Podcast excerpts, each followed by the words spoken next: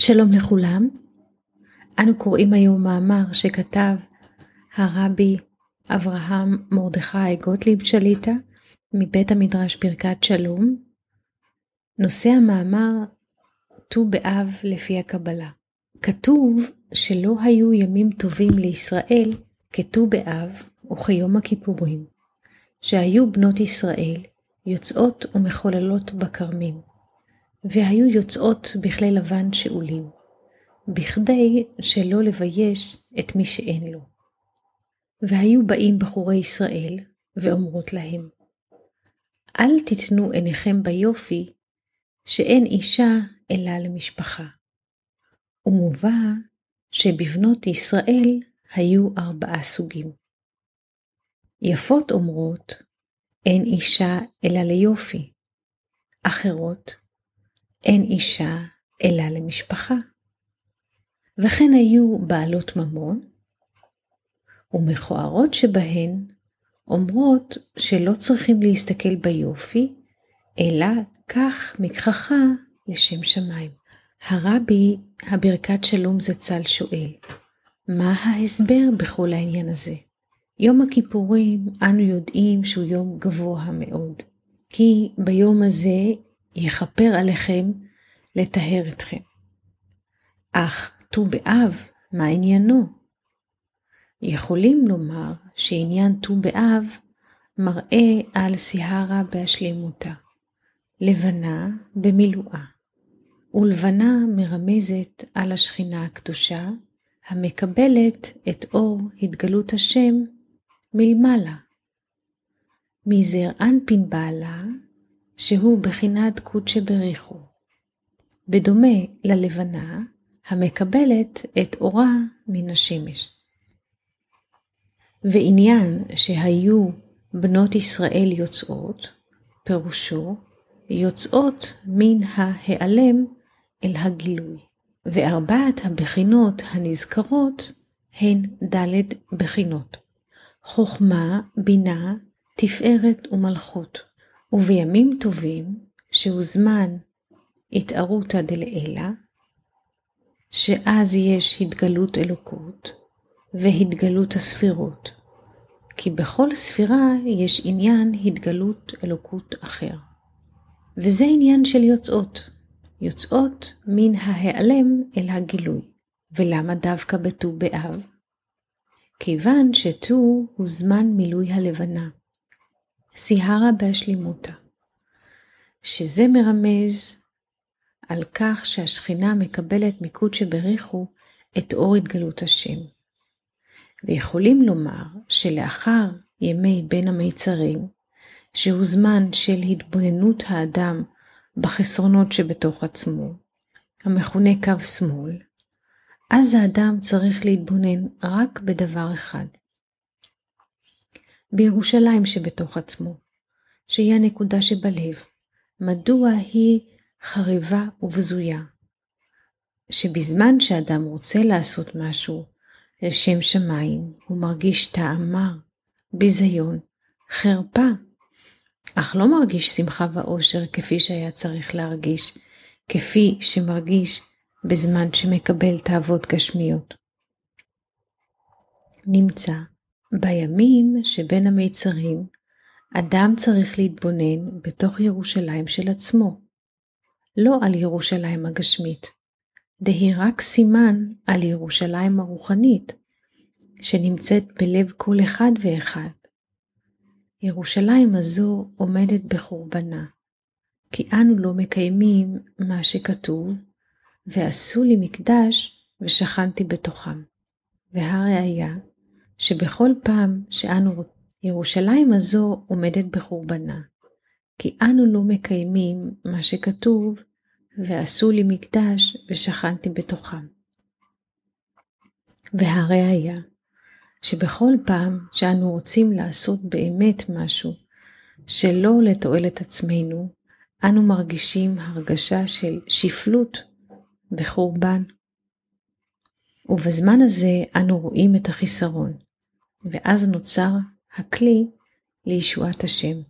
ולכן אז מתגלות ד' הבחינות הללו של יפהפיות, בעלות ייחוס, בעלות ממון ומכוערות, ויוצאות מן ההיעלם אל הגילוי.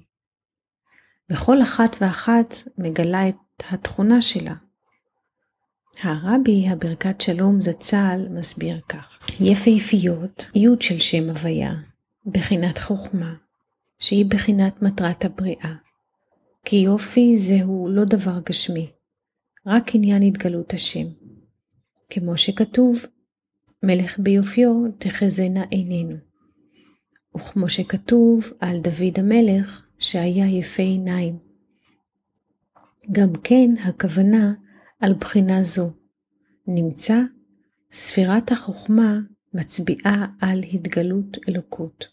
ה' של שם הוויה היא ספירת הבינה, האומרת הסתכלו על המשפחה, על ייחוס. דהיינו, לאיזו משפחה אדם מתייחס, מאיזה שורש הוא נמשך.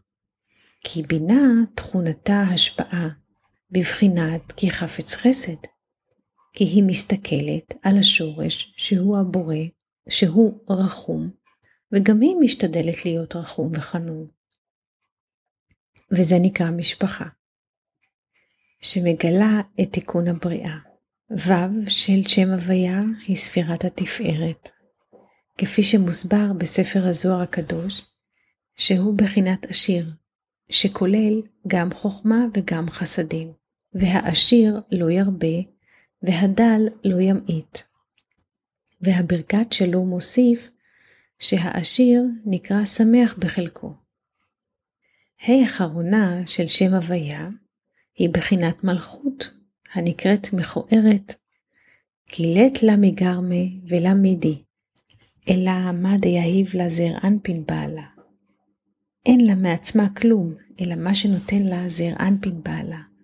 מלכות היא למעשה אנחנו, רצון לקבל על מנת לקבל, כי מלכות כוללת את כל הנשמות, וזה דבר מכוער.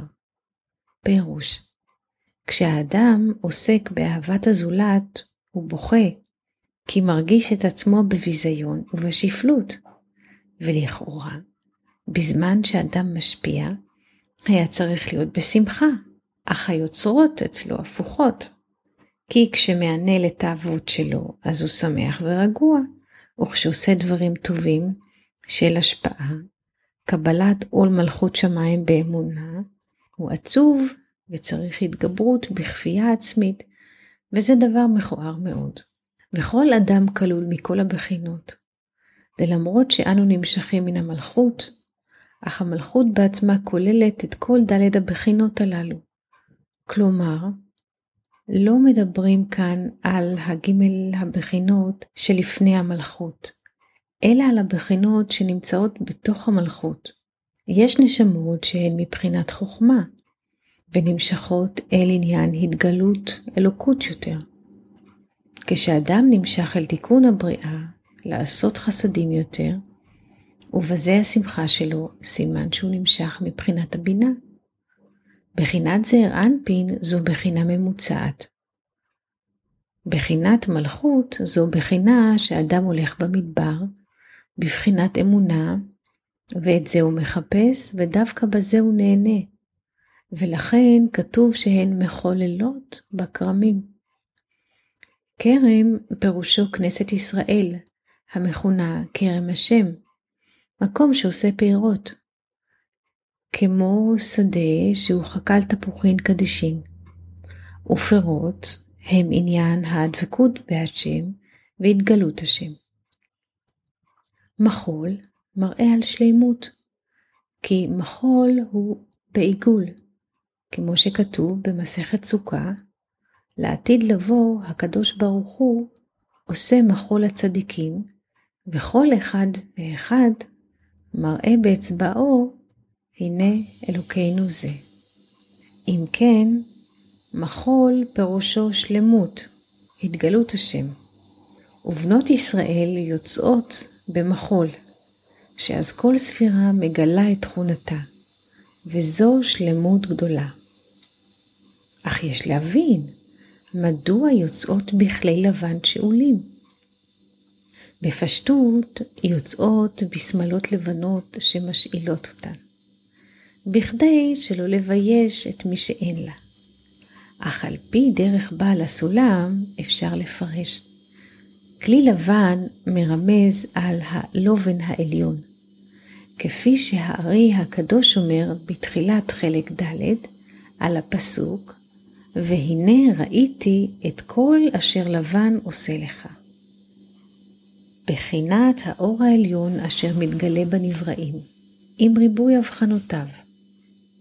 אך כלי לבן הללו שאולים, פירוש, אור לבן הוא אור החוכמה, והכלים של אור זה שאולים, כמו שישראל שאלו את כלי המצרים, ומסביר הרבי, שהכלים של מצרים מרמזים על הרצון לקבל, שאיתו ממשיכים את האור למטה. אך ישראל, עניינם השפעה, ואינם ממשיכים שום דבר. על כן ישראל שאלו את כלי מצרים, כדי להמשיך את האור העליון. אך אלו כלים של מצרים, ולא של ישראל. ולכן זה נקרא השאלה. כמו כן, בפורים אנו מוצאים שהמלך שואל את המן, מה יעשה לאיש אשר המלך חפץ בעיקרו? מדוע לא שואל את מרדכי? אלא שאם היה שואל את מרדכי, לא היה צריך שום דבר. על דרך שכתוב, חנינא בני די לו בקו חרובים, שהולך במדבר, בארץ לא זרועה, ולכן שואל את המן, כיוון שהוא יודע מה צריך להמשיך. אך כל זה מתגלה בכלים של מרדכי. ולכן יוצאות בכלי לבן שאולים, שלא יתביישו, דהיינו, בכדי שלא יהיה נהם דכיסופה. כי במקום שיש עניין של מקבל לעצמו, יש עניין של בושה, וכל עניין ההשאלה היה בכדי שלא יהיה נהמה דכיסופה. דלמי שלא יהיה לו את התיקונים, תהיה לו בושה. ולכן צריך לשאול כלים להמשיך את הלובן העליון. כל טוב וט"ו באב שמח. Música